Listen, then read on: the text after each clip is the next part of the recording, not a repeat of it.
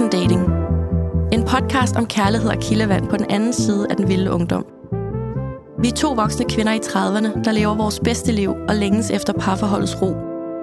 Men hvad gør man med datinglivet i 30'erne, når fremtidsplaner, børn, økonomi og eksmænd spøger og bagagen spænder ben?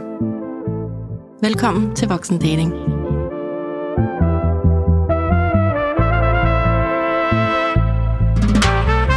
Hej Danika. Hej Claudia. Og hej Morten Svane. Hej. Hej. Oh, det stormer udenfor, Det gør og vi det. sidder her i ro og mag og skal snakke endnu en gang om voksendating. Og Morten, vi har glædet os vildt meget til at have dig med. Jeg har også glædet mig til at komme her. Ikke bare fordi du er single og mand og dater og øh, bor i København og alt muligt, vi kan relatere til, men også fordi, at altså, du er faktisk den gæst, vi har haft, som jeg er sådan mest nervøs for at have i studiet. Men, øh, og det, Ja, ja. det, Danica nikker. Mm. Øhm, og det, det kommer vi helt sikkert ind på senere, eller i løbet af, af den, den næste stykke tid her. Men Morten, jeg vil lige øh, starte med at komme med lidt facts om dig, og så kan du spæde til, hvis du har mere. Jeg kan blandt andet sige, at du er kendt IT med speciale i sociale medier, det vil sige, at du ved rigtig meget om informationsteknologi. Så er du medforfatter til bogen Slut med forbudt med Morten Elsø og podcasten af samme navn. Og så har du øh, simpelthen øh, proteinopskrifter.dk i ryggen, som i dag er en bog. Ja, det, ja, det er godt nok lang tid siden, apropos vores snak, før vi gik i gang med det gode gamle fitnessdage. Ja. Med, med, Men med det er derfor, der, jeg for ja. eksempel kender dig jo. Så Er det kan derfra? Være, ja, Det er også der, jeg kender dig fra. Helt Ja, det er rigtigt. så jeg det tænkte, at det var, øh, ja, tænkte, det var ret relevant, fordi Ja. ja. der sidder sikkert nogen, der også kan huske de gode gamle proteinopskriftdage. Nå, så øh, har du øh, podcasten, nu snakker vi om det, som ikke, I har ikke nye optagdage lige nu, men der er vanvittigt mange gode afsnit, man kan dykke ned i. Tre mænd, der snakker om følelser og kærlighed, og også dating, og altså alt muligt, hvad der rører ja. sig. Dating var udgangspunktet. Så. Præcis. Og så kan man følge med på din Instagram, Morten Svane, hvor at, øh, du, man kan simpelthen følge med i din gørn og laden som fotograf og filmskaber og generelt bare selvstændig mand Ja. med sindssygt høj sans for æstetik, Ja, har jeg tak. rost dig for. Og grunden til, at du sidder her, ud af mange grunde, det er jo, at du har lagt en reel på Instagram, der hedder fem grunde til, at vores datingkultur gør dig ulykkelig. Og der snakker du om at lede og søge efter det ekstraordinære. Mm. Og Danika, den deler du, Ja. og så går jeg ind og ser den, og så er jeg bare helt færdig. Mm. Og så sender jeg en masse grædesmiley'er til dig, Morten. og så sådan i kommentarfeltet, og så skriver du faktisk, jeg må faktisk indrømme, Claudia, det var på baggrund af jeres voksendating-afsnit forleden, at, øh, at jeg kom til at tænke på den her reel. Fordi der siger du, at du søger det ekstraordinære, og så, altså, vi har fået lov at putte øh, lydklippet ind her for din reel, så man lige kan høre, hvorfor vi begge to, Danika og jeg, sad med åben mund og på lyber Mm. Vi følte os begge to øh, meget ramt på nogle af tingene. og provokeret. Provokeret, men alligevel på en måde sådan, gud, det er jo det, jeg gør, eller du gør, eller Ah. mange af os gør. Og det er derfor, det måske aldrig ender sådan helt øh, lykkeligt. Ja, sandheden kan være hård at høre. Det kan den. Så Ja. lad os lige afspille den. Fem grunde til, at vores datingkultur gør dig ulykkelig. Vi leder hele tiden efter det bedste, noget ekstraordinært, og i den jagt, der går vi forbi det, der er godt. Som psykologen Barry Schwartz siger, så forsøger jeg at overbevise dig selv om, at det er noget pjat, at kun det bedste er godt nok. Når noget er godt nok, så er det godt nok. Man kan aldrig blive tilfreds, hvis man altid jagter det bedste. Vi har for mange valgmuligheder. Der er et utal af apps, og derfor også et utal af mennesker at vælge imellem. Men er det ikke en god ting? Nej, for der findes det fænomen, der hedder paradox of choice. Og det er, som mange af jer sikkert kender, at for mange muligheder kan føre til beslutningslammelse og faktisk mindre tilfredshed, når man så endelig vælger noget. Man bliver begrænset af friheden, og deri ligger paradokset. Jo flere valgmuligheder, jo mere begrænsning. Vi har galopperende dating FOMO. Netop fordi vi ikke kan beslutte os, så holder vi kronisk alle vores muligheder åbne og committer os ikke til noget. For hvad nu, hvis der venter noget bedre lige om hjørnet? Vi kan ikke engang beslutte os for, hvilken film vi skal se på på Netflix, så hvordan skal vi committe os til et forhold? Moderne datingkultur gør os følelsesløse og ligeglade. Kønsforsker og antropolog Christian Gro siger, at vi ikke søger at møde den hele person, men kun en oplevelse, et quick fix, et pseudo-romantisk fatamorgana. Der er opstået det, han kalder for en low effort, low impact datingkultur med hurtige matches, hurtige møder og hurtige knald. Vi glemmer langsomheden, indsatsen og umagen, men det er faktisk den, der binder os sammen. Vi vil have en sikker investering, men den findes ikke. At ture at elske er at ture at være sårbar. Der er ingen garanti af livet, men du kan dog være sikker på én ting. Hvis du intet satser, så vinder du heller ikke noget. Ja, så øh, Morten, velkommen til. Tak. Vi starter altid øh, afsnittet med en datingstatus, så Mhm. øh, Danika, inden vi øh, går videre til Morten, vil du så ikke lige fortælle, hvad er din datingstatus siden sidst? Det vil jeg rigtig gerne. Jeg følte, at øh, i sidste afsnit, der fyldte det ret meget. Øhm, jeg skulle tage stilling til nogle ting, og på forhånd ligesom det var det der med, så havde jeg taget et valg, så trak jeg land igen, og så blev der alligevel taget det valg øh, af sig selv, og øh, status er, at vi faktisk aldrig har snakket sammen siden. Så det var jo det rigtige valg, jeg tog. Okay, så det er over en uge nu, hvor der bare har været silent. Ja, og så Ja. derfor så var det jo 100% det rigtige, og jeg, min mavefornemmelse lyver jo ikke, og det Nej. kunne jeg jo mærke, at det var det rigtige. Jeg synes, det er lidt ærgerligt, at det bare er løbet ud af sandet, i sandet på den måde. Altså, jeg kan godt lide en god afslutning. Men det er ikke altid, man får en god afslutning. Nogle gange så er stillheden en afslutning. Giver det okay. mening? Ja, det hvad giver mening. konstituerer en god afslutning for dig? Jamen altså, at, at man sådan ligesom lige sådan skriver sådan, ha' det godt, eller... Okay. men du ved sådan... so long. Ja, men Jeg ønsker dig alt det bedste, Ja. sådan noget pis. Ja, og det er jo i bund og grund fuldstændig ligegyldigt. Men det er bare sådan det, jeg kan godt lide sådan... Jamen, det er rart at skilles på ordentligt. Ja, sådan lige sat et Mm. punktum. Ja. Nu er det sådan, stillhed er sådan lidt, nå, men jeg er faktisk, det har jeg fundet fred i, at stillheden kan faktisk også være en rigtig fin afslutning. Der er jo ikke Okay. fordi, der er ikke nogen, der er sure. Altså, jeg er i hvert fald ikke sur. Øh, jeg bliver ikke nag, og jeg prøver ikke at fokusere på fortiden og minderne. Det kan jeg godt sådan have tendens til at dvæle ved alt det gode, og jeg savner det. Men det forsøger jeg ikke at gøre her nu, og i kraft af vores sidste afsnit, hvor du også talte meget om det der med at lukke dørene og få ligesom sluttet det, det har jeg faktisk været rigtig god til den her gang. Det er ikke normalt, så kan jeg godt stadigvæk have den på Instagram. Vi ser hinandens stories, du ved. Mm. Den ligger sådan lidt og ulmer lidt, og kan gøre det i rigtig mange måneder, og så er det svært at komme videre. Og der var jeg bare sådan, og det er ikke igen, det kommer ikke fra et dårligt sted, jeg er simpelthen nødt til at fjerne mig fra det. Jeg er nødt til at fjerne nogen, som følger mig. Jeg er nødt til at unfollow, jeg er nødt til at slette ting. Øh, beskeder, telefonnumre, øh, bill, altså alt skal væk. Virkelig luk døren. Ja. alt skal væk, før jeg kan komme videre. Og det, så er det jo, jeg har stadig minderne i, i hovedet, men sådan, jeg skal ikke have det sådan fysisk på min telefon, hvor det lige popper op med nogle minder, og gud ja, og sådan noget. Mm. Det, det, det, det, det er slut med det, fordi ellers så kan jeg dvæle ved de sidste syv mænd, Mm. og aldrig sådan 100% komme videre, og det er jeg simpelthen nødt til. Og det er også fordi, at den sidste uge, siden vi optog sidst, har nok været den hårdeste øh, i mit liv, siden jeg blevet skilt. Og det er ikke noget at gøre med italieneren. Det er faktisk øh, det mindste problem, der har været. Men der har været rigtig mange ting øh, i privatlivet, mm. og det er også noget, vi har talt om. Og der er rigtig mange ting, jeg aldrig nogensinde kan komme til at fortælle Mm. i voksen dating. Det er bare for at sige, at en skilsmisse et år efter kan stadig ikke være sindssygt øh, hårdt at være Mm. i. Og, øh, og, det Og er kompliceret. og kompliceret, mm. og, og, og ja, jeg er virkelig blevet testet for mange ting, og jeg har virkelig skulle arbejde. Jeg har sådan noget med retfærdighed, at jeg føler mig uretfærdigt behandlet af forskellige mm. mennesker i mit liv. Men det er en kontrolting, og jeg har jo ikke kontrol over, hvordan andre behandler mig, eller hvad Nej. der sker, og udefra kommende ting, og det er sygt hårdt at skulle acceptere. Mm. Og jeg har virkelig grædt meget den sidste uge. Ja. Jeg får det også dårligt nu, Ja. fordi hold kæft, det er hårdt. Ja. at skulle lyder det sådan. Ja. Og hele det der med at være alene, og kun have sig selv, Mm. Fordi i bund og grund, så er det mig selv, jeg skal kunne være der for. Og, og jeg kan ikke regne med andre mennesker, eller hvad de skal gøre for at gøre mig glad, fordi de er jo mennesker, og de gør jo det, der føles rigtigt for dem. Øh, så det var, ja, det har virkelig været en prøvelse den sidste uge. Sådan virkelig udfrakommende ting, og jeg tænker, jeg føler, at jeg har været med i en virkelig dårlig film. ja. Samtidig med, at du har to dejlige børn, du også skal Præcis. passe på at tage Og jeg har det til. helt klart bedst, når jeg har dem i den uge, fordi så er jeg fokus på dem, og jeg skal ikke koncentrere mig om alle de her mennesker. Mm-hmm. Og jeg kan ikke overskue mere drama i mit liv, og det er også derfor, jeg har været nødt til at skære den sidste, altså italieneren fra, fordi det var endnu mere drama i mit liv, og jeg er nødt til at skære bare, folk skal bare væk. Og der, den sidste før ham røg også Instagram, altså der er mange, der skulle bare væk fra mit liv, så jeg kun kan kigge fremad, og kun have fokus på mig selv, og, og det jeg selv har kontrol over. Det er utroligt lidt, vi har kontrol over i vores liv, Mm. men det jeg har, det er det, jeg skal have fokus på, og resten, det, det og ja, ting er unfair, og det stopper det jo ikke med at være. Det skal jeg bare være okay med, og så finde fred i det. Ja. Så jeg ved overhovedet ikke, om det var en, dating-status, der gav mening. Så det, Det korte af det det. lange er, at jeg Det var en livsstatus. livsstatus Ja. har fokus på mig selv, ser fremad, og skal have en periode. Jeg har virkelig brug for en periode, hvor det kun handler om, om de projekter, jeg har gang i, Mm. og øh, om mine børn, og, og være okay med ikke at være afhængig af andre menneskers ord og bekræftelse, mm. og ja, for det stjæler igen, apropos det med Tinder eller terapi, det stjæler simpelthen, altså jeg er simpelthen nødt til at gøre det her arbejde nu, Mm. ellers så bliver det, så får jeg det aldrig 100% godt i de her datingrelationer, det tror jeg ikke på. Wow. Jeg sender Så- dig et flyvekys.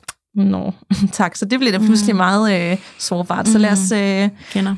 hoppe videre til dig, Claudia, med din datingstatus. Må jeg godt bare lige rose dig ja. Først, fordi jeg, jeg, jeg sad og hæppede på det her sidste episode, hvor Gjorde du du? fortalte, ja, det gør, fordi Øh, nu har jeg siddet og lyttet med, og jeg tænkte, altså sådan de, de der, den indsigt, du havde fået omkring, at det måske ikke ud så godt, at du datede de her meget unge mænd.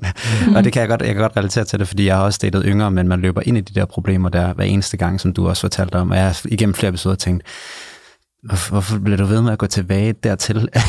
men så kunne ligesom sidste gang, så, så lavede du et eller opgør med alt det der. Det gjorde Og jeg. det er måske nogle efterdønninger, der kommer nu også, ikke? og så lyder det som, det ramler sammen med en masse andre ting. Mm. Øh, men ja, Ej, det er Jeg virkelig glad for, at du siger, fordi det har virkelig taget mange afsnit før. Jeg ved det jo godt inderst inde, Ja. men det har været en måde at flygte fra virkelighedens problemer. Ja. Det er nemt med de unge, det er hyggeligt, det er sjovt, alt kan lade sig gøre, lige indtil det ikke kan, og så skal du igennem det pis igen og igen og igen. man ved godt ubevidst, der har en udløbsdato. Ja.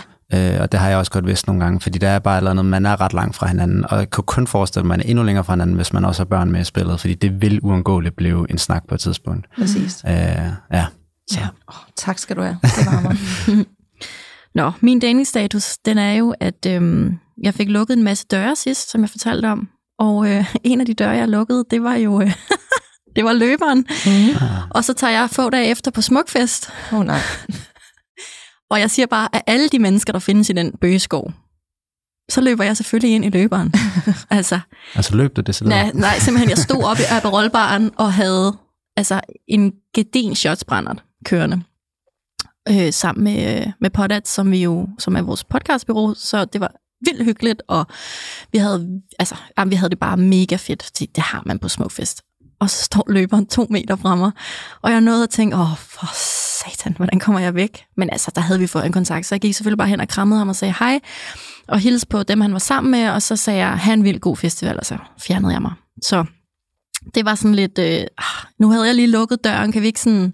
Og jeg, jeg, der er jo ingen følelser, der er ikke, altså på den måde sådan, Åh, bare, bare han vil have mig tilbage, eller altså sådan, jeg vil ikke have ham, så det er slet ikke noget med det, men det er bare sådan, åh, oh, jeg synes lige, jeg havde været sej og, og sige sådan, hej, og så stod han der to meter fra mig. To dage efter. Ja, præcis. Nå, så, øhm, så øh, ved skæbnen, at jeg derfra i Rollbaren, der bevæger vi os ned til Benjamin Hav-koncert, og der ender jeg så bogstaveligt talt to meter fra min ekskærestes halvdelen af hans vennegruppe, Oh, nej. som selvfølgelig skal stå der og drikke shots sammen med os til, øh, til koncerten. Så jeg blev virkelig sådan udfordret på, øhm, Fortid. ja, på fortid, og sådan, jeg troede, der var nogle døre, der var lukket, og sådan, noget. det er de jo også, men åh, man, man gider det bare ikke, vel? Men altså, de fik alle sammen en krammer, og det er jo ikke dem og og jeg, der er ekskærester, så der er en, øh, som sådan overhovedet ikke noget bad feeling, tænker jeg, men det er bare, når man står der, og promillen er høj, og man prøver at have, have du ved, en god tid, så, så er der bare nogle mennesker, der på en eller anden måde, sådan, det går lige lidt i maven, lige i nogle sekunder, ikke? Det tror jeg, vi alle sammen kender, at sådan, åh, det orker jeg bare ikke lige det der. Ja, det er mere påmindelsen for mig, Det sådan, det. om det der var. lige op i ansigtet. Ja. ja. Så, øh, så de fik også en krammer, og hvordan går det? Og så sagde han, det ved I jo godt, hold nu op. Så jeg ved da godt, I snakker om det. Og sådan, nej, nej. Og sådan, ja, ja, ja, det er godt. Nå. Men jeg er egentlig bare der, hvor at, øh, jeg fik en masse kindkys af en masse unge mennesker på Smukfest. Altså unge fyre. Og jeg tænkte så meget på dig, Danika. Jeg tænkte sådan, åh oh. oh, nej, nu, nu har jeg overtaget det, det unge segment, men øh, det, det har jeg selvfølgelig ikke. Og jeg mødte en masse følgere og en masse lyttere, og jeg fik så meget kærlighed, Danika. Jeg håber bare, sådan, du kan tage med næste Det år. gør jeg fordi 100 procent. er du sindssyg, hvor var det bare en vild oplevelse. Og der møder jeg blandt andet en, en kvindelig følger, som har fulgt mig længe, og hun hiver mig hen til sig og siger, "Bra, dig, det er bare fantastisk. Og så lige ved siden af, så står der en ung fyr, og han siger, Nå, det er dig på Instagram. Og så siger jeg sådan, ej, stop nu. Altså, du følger jo ikke mig. Så siger han, jo, og jeg har også skrevet til dig. Så jeg er sådan, ej, hold nu op. Har Og, du ghostet ham? ja, nej, og jeg tænkte, jo, nej, hvad har jeg sagt? Han var virkelig ung, så jeg tænkte, selvfølgelig har jeg ikke skrevet med ham. Altså sådan, hvad, nå. Og så, øh, så står vi lidt og snakker, og jeg er jo bare Claudia og svinger med håret, og hey! Og så siger han, så vis mig din Instagram. Og så siger han, ej, nej, nej, nej. Så siger han, hvad hedder jeg på Instagram? Så siger han, ej, det er noget med Claudia. Jeg siger ej, hold nu op. Og så siger jeg, vis mig din telefon. Og der kan jeg så se, der er en, øh, en pige på hans øh, øh homescreen der på telefonen, og det tænker, tænker jeg ikke lige mere over der. Så går han ind i sin indbakke og finder mig, og så kan jeg se, at han har faktisk skrevet. Og så siger jeg sådan, Nå, hvorfor følger du så ikke med mere? Jamen, du, øh, du svarede ikke, og et eller andet. Og så, så, så, så, så lægger jeg to og to sammen, så siger jeg, eller også var det, fordi du fik en kæreste. Nej, nej, ej, det var bestemt ikke noget med det. og så øh, fik han en krammer, og så siger han, jeg synes bare, du er fantastisk, jeg elsker din profil og sådan noget, men øhm, ja, held og lykke. Og det var bare sådan, det var virkelig, virkelig, virkelig sjovt at møde altså virkeligheden bag Instagram mm. og, og, og voksendating. Altså, det var virkelig, virkelig en god oplevelse. Må jeg høre, hvad, hvad var det, han skrev den besked? Jamen, det var sådan noget, du ved, han har prøvet sådan lidt at tjekke ind, og ej, kender, og altså sådan, så man sådan på bagkant godt kan se, når han prøvede faktisk at komme i kontakt med mig. Ja, altså, når klokken to om natten. Ja, præcis. ej, det kender jeg godt, det der. Eller, ej, så skulle du prøve at bo her, hvor jeg bor. Der er der også sådan og sådan. Og, ja. altså, det, ja, så det var lidt sjovt at scrolle de der beskeder, da jeg så kom hjem i, uh, i civilisationen igen, ikke? Sikke en festival. Ja, det var virkelig, virkelig sjovt, og øh, så fik jeg en masse kendkys, så det var, det var vildt hyggeligt. Lige det, du havde brug for oven på øh, sidste uges afsnit, præcis. hvor vi var lidt, øh, vi var lidt nede, ikke? Jo, præcis. Så øh, jeg er stadig der, hvor jeg øh, er opsat på lige at finde mit eget låg igen, og øh, fordi jeg tror på, at kasser med låg, de kan tiltrække andre kasser med låg. Ja. Nu snakker jeg ligesom i metaforer.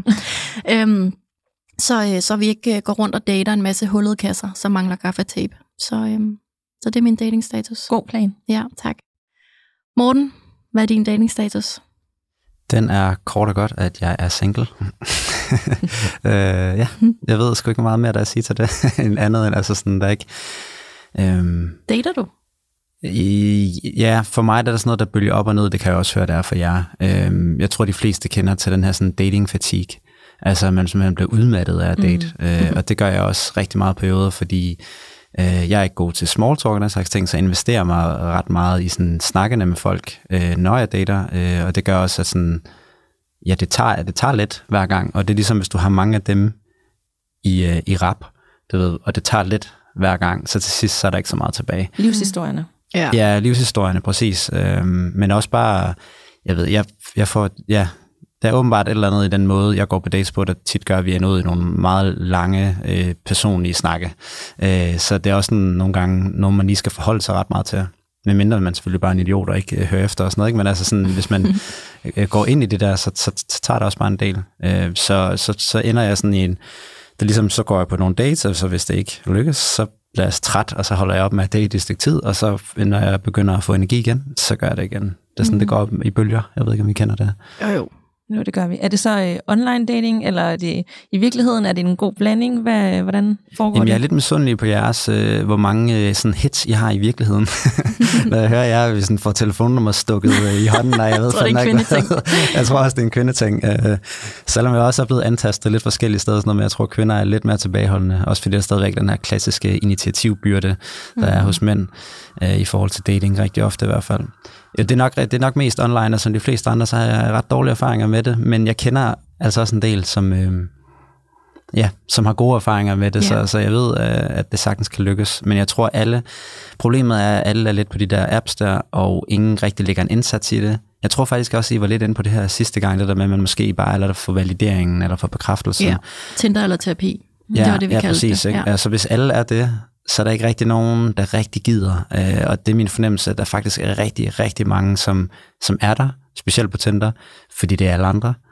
Og der er ikke rigtig nogen, der sådan helt overgår at tage det skridtet videre fra det der match der. Fordi nogle gange så er matchet i sig selv lige nok et endorfin spike til, at vi har fået tilfredsstillet det, vi nu engang havde behov for, og så kommer man ikke rigtig videre end det. Mm. det, er så det, sandt. det tror jeg, de fleste kender. Mm. Øhm, og det, ja, så man, skal, jeg tror, man bliver nødt til sådan at være ret målrettet, når man bruger de der øh, altså dating apps der, og ligesom insistere på, at jeg skal ikke bare bruge det til at få et match, og så ligger den død der. Jeg vil faktisk committe mig til at skrive til den person, og ret hurtigt finde ud af, kan vi mødes, kan vi ikke mødes, hvis det ikke det, er så skråt det match, og så videre til den næste. Ikke?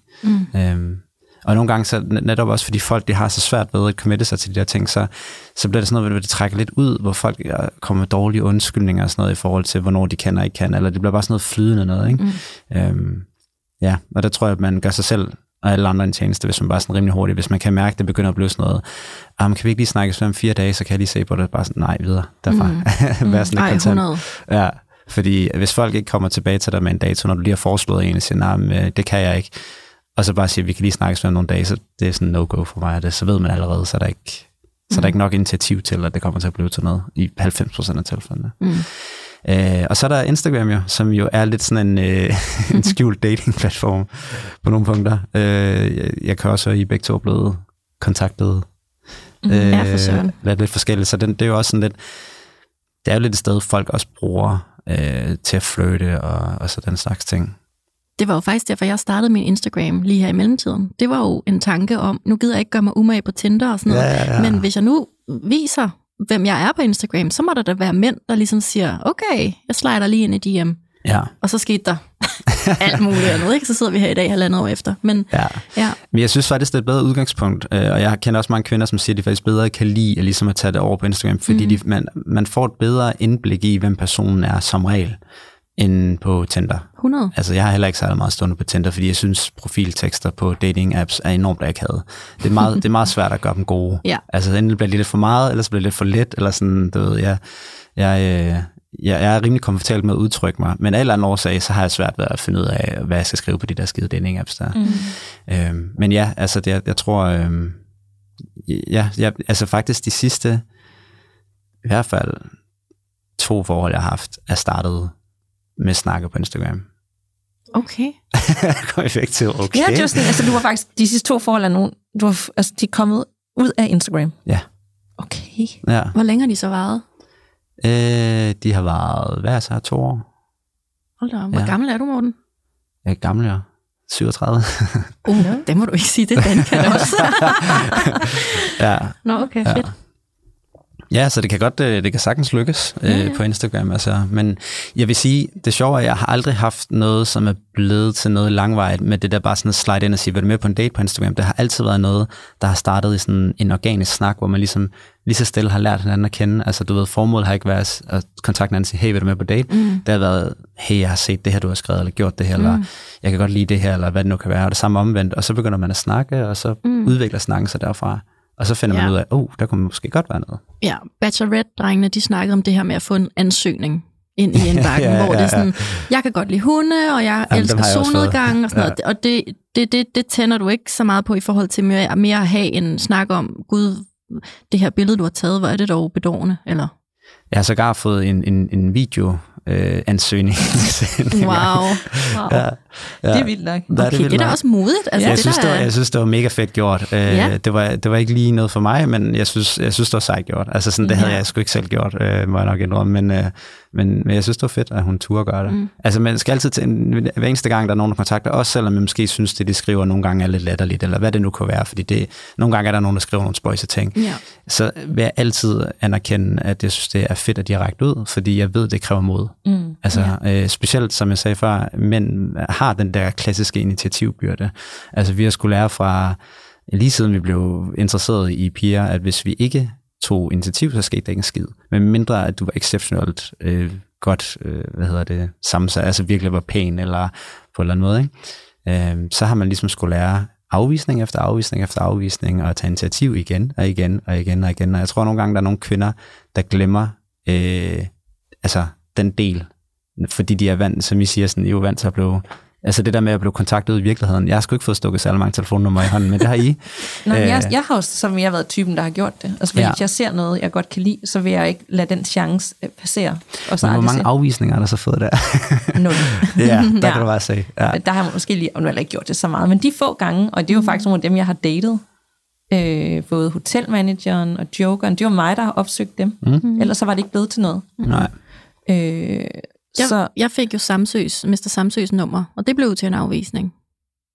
Altså han gav mig sit nummer, og så Ja. ja. takkede jeg nej. Ja, så afviste Ja. ham. Ja. Men stadigvæk total anerkendelse og skrev, hvor du sej og modig. Ja, og, ja, det synes, jeg synes, det var en rigtig ordentlig besked. Ja. Øhm, det er bare, altså det er, det er ikke fordi, jeg sidder og siger, at det er vildt hårdt for at mænd har det så hårdt, og vi har ikke haft nogen privilegier i vores liv og sådan noget, fordi vi har tonsvis. Men lige når det kommer på det der dækker, Ja. dækkeområde, har det, har det historisk set været en asymmetri i forhold til, at mænd har den initiativbyrde.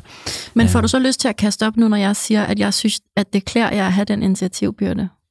Øh, lidt. Ledende spørgsmål. ja, lidt, fordi jeg synes, øh, sådan, jeg, jeg, jeg synes et eller andet sted, det er en lille smule latterligt, at hvis man står og kigger på en, og synes, han ser sød ud, eller hvad det nu kan være, og har lyst til at, at have kontakt med vedkommende, at man så ikke tager den kontakt, fordi man venter på, at han skal kontakte dig. Mm. Og den har jeg prøvet mange gange. Jeg har prøvet mange gange, hvor jeg så har for eksempel kontaktet nogen, eller eller andet, så du ved, når vi lærte han bedre kende sig, og hvorfor er det så lang tid om det? Jeg er stor, du ved, synes du er så sød, eller hvad, hvorfor kom du så ikke hen til mig? Mm. Hvor- hvorfor skulle det være mig, der kom hen til dig? Ja. Det kan jeg godt blive en lille smule provokeret af. Men jeg synes heldigvis, jeg kan se nu, nu sidder vi her, tre gamle mennesker, ikke? at den yngre generation... du er rigtig nok, Claudia. jeg er faktisk den unge jer, her. så hvis I lige... Men vi skal huske, kvinder er ligesom 100 år, så de tæller jo... Morten, hvis du skal blive i studiet, så skal du lige... Ja, ja vi, mænd har lidt længere tid at løbe på det, ikke? så. Ja, men øh, den yngre generation lader til at være en del bedre til at, at gøre det der. Mm. Altså til at tage kontakt. Hvor Det, det, det, det er ligesom udjævnet på en eller anden måde. Kvinder er blevet bedre til at sige, okay, men vi har også et eller andet ansvar her, hvis vi gerne vil have det til at fungere, eller du ved, hvis vi synes, ham er sød, så må vi også kontakte ham. Mm. Det lader til at være et skred der. Min, min største frygt er bare, at hvis jeg uh, ligesom går hen til en mand, at så man siger det der med, sådan, at sådan som relationen starter, det er højst sandsynligt sådan, den fortsætter. Så jeg er jo, det tror jeg ikke, der er nogen, der er i tvivl om, enormt handlekraftig, enormt initiativrig og øh, rimelig sådan, altså kan være noget af et stormvejr. og, øhm, og hvis jeg så ligesom går hen til en eller anden øh, stakkels fyr og siger, vil du have mit nummer? Eller hvad man nu siger. Så kan jeg blive bange for, at, at det ligesom sådan bliver indikator for resten af vores relation og måske forhold, at han er sådan en lille vatnisse, der ikke kan tage initiativ og ikke kan sådan gå efter det, han gerne vil. Nu, nu siger jeg bare, hvad der foregår inde i mit hoved. Ja, du er fandme mange skridt foran. Ja, præcis. for. Og så, øh, ja. men, det ved du Ja, jo. jeg kender ikke? det godt, jeg, ved, jeg det godt, ja. jeg ved, at du har lyttet, og jeg er jo en overtænker. Øhm, men så, så, så forestiller jeg mig sådan, om hvis han ikke kigger på mig og er helt sådan, hende der må jeg bare have fat i, nu gør jeg, hvad der skal til. Det er jo det, jeg drømmer om. Tag mig nu, erobre mig, altså imponer mig. Så hvis jeg ligesom tager det første skridt og tager det ud af hans hænder, så kan jeg blive bange for, at, at sådan, så er det mig, der, der har bukserne på resten af livet. Jamen, det synes jeg jo bunder i, at du har, at, at du er øh, underlagt de her sådan klassiske romantiske idealer, øh, hvor... Guilty. Ja, øhm, og som jeg jo i høj grad, det er sådan noget, vi har haft siden midten af 1800-tallet. Der blev vi lige pludselig, der blev der en anden måde at tænke på omkring kærlighed og så videre. Den, før det, der var ægteskab noget, man ligesom holdt ud. Lige pludselig skulle ægteskab være noget, hvor man var et, et livslangt, et lykkeligt ægteskab, blev lige pludselig et ideal i stedet for. Og, og så er der fuldt hele det her med, som er blevet kun stadfastet igen og igen gennem populærkultur og litteratur og poesi og sange og så videre, altså med, med, med den her magiske gnist, der ligesom skal tændes, og det her, de to blikke, der mødes, mm. og fyrværkeriet, der ligesom står op bag de her personer i horisonten og så videre, hvor vi kan faktisk, der er sådan et interessant studie, som har fulgt øh, 400, øh, hvad hedder det, ægteskaber, sådan nogle lange ægteskaber, sådan nogle, der er i, i folks øjne klassisk set være et, et øh, ved, succesfuldt, langvejt, øh, godt og gladet ægteskab. Og, og der kunne man se, at kun 11 procent af dem følte den der gnist, da de mødte deres partner. 11 procent. Resten af dem, der var i de her lange, altså livslange ægteskaber, havde ikke haft den der gnist der. Så der er altså ikke en korrelation mellem, i hvert fald, nu kan vi selvfølgelig godt lave flere studier osv., men der er ikke en direkte korrelation mellem gnisten og så have et langvejt, succesfuldt, øh, lykkeligt forhold, eller hvad vi skal kalde det. Det er der bare ikke. Det kan, vi ikke det kan vi ikke måle. Øh, så, ja, så den der, den der gnist der er jo langt hen ad vejen en kæmpe myte. Altså vi kan simpelthen debunk den rent videnskabeligt, hvis vi, forsker, hvis vi kigger på, hvordan, øh, altså hvis vi siger, okay, det vi gerne vil have, det er det langvarige forhold. Det er livspartneren, og det er et, et forhold, hvor man er tryg og glad og tilfreds.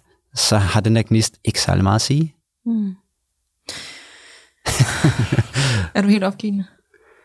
Jamen, jeg føler mig bare, Morten, jeg føler mig bare snydt. Hvis de, de forhold, du har haft, har, det, Ja. har der så ikke været nogen gnist til at starte med, men du er ligesom langsom. Du snakker meget om langsomlighed, altså sådan i dating. At, Altså det, det, det har du for den uh, reel, der uh, jeg lavede jo, hvor ja. jeg egentlig citerer Christian Gro, som er sådan en kønsforsker. Mm. Det er ham, der siger det her med langsomligheden. Uh, jeg er bare enig. Uh, Præcis. det var for ikke at tage credit for, hvad han, hvad han har sagt. Uh, men, uh, men ja, nej, jeg har, ikke, øh, jeg har ikke haft den der kæmpe gnist. Der. Altså sidste gang, jeg havde det, var sådan noget i, i 7. klasse eller sådan noget. Altså hvor jeg, hvor jeg netop, du ved, kunne kigge på et eller andet og blev dybt forelsket i, på et øjeblik. Ikke? Men jeg har ikke rigtig haft det siden, da jeg... øh, det har ikke været noget problem i forhold til at have nogle relationer, som jeg har været sindssygt glad for, fordi for mig er det noget, der langsomt udvikler sig. Altså sådan det, jeg føler ikke, det er noget, man kan afgøre på så kort tid, om man rent faktisk har lyst til at tilbringe altså, øh, mange, mange år med et menneske. Prøv at overveje, hvor mange relationer I har haft i jeres liv, hvor I ikke kunne afgøre, hvad for nogle mennesker de var inden for de første 5, 10, øh, 15 dage. Mm. Altså bare tænk på jeres venner. Der, der er også nogle af dem, jeg tænker, hvor jeg mødte, hvor jeg først tænkte, du er mærkelig eller underlig, eller dig har jeg ikke lyst til at snakke med, men så finder jeg du sgu da meget cool. Mm. Der, er- du, du har vildt meget at byde på. Der vil jeg gerne lære bedre, kan jeg vil faktisk gerne være din ven. Altså, du ved, det er ikke anderledes. Jeg ved ikke, hvorfor vi tror, at det forholder sig øh, radikalt anderledes med romantiske relationer, fordi det er relationer ligesom alt andet. Jeg har tilfældigvis også bare sex med hinanden, når man er en romantisk relation, ofte i hvert fald. Ikke? Mm. Øh, så øh, vi ved jo godt, at andre mennesker, der kræver det faktisk noget tid for at komme ind på livet af dem og finde ud af, hvem de i virkeligheden er, og hvor godt man kan lide dem. Øh, men af en eller anden årsag, så tror vi, at det er noget, jeg hørte i en episode, at I mente, I kunne afgøre inden for de første 5-10 minutter, om det var noget. Sekunder. Sekunder. Sekunder. sekunder. Ja, og jeg, jeg, jeg kan huske, at sådan i frustration sagde, nej, det kan I ikke, hvis jeg gik, hvis jeg gik med, med, min, med mine headphones for at høre det. Øh, fordi det tror jeg bare overhovedet, man kan. Jeg hørte det mange gange, og på et tidspunkt, der var jeg også selv sådan, ja, jeg kan mærke det inden for de første 5 minutter. Mm. Og det har jeg bare fundet ud af, det kan jeg overhovedet ikke. Mm. Altså, jeg har prøvet så mange gange, hvor, jeg er blevet, hvor, hvor det er blevet tilbagevist. Altså, det, ja, jeg har så mange eksempler på, hvor det simpelthen ikke har holdt vand. Øhm, og bare hvis man kigger sådan rent logisk på det, som jeg sagde før, hvor mange gange er det ikke, hvor mange gange har jeg ikke prøvet at tage fejl af nogen? Altså sådan inden for de første 5 minutter, 10 minutter eller 15 dage. Altså sådan det, det, det er enormt svært at afgøre. Jeg zoner ud. Ja, Danika zoner ud, når man siger noget klogt. Og det er fordi, det er så interessant det der, fordi jeg sidder og tænker bare det sidste år, alle dem, jeg har været i en relation med, er jo startet, fordi der har været en gnist. Mm.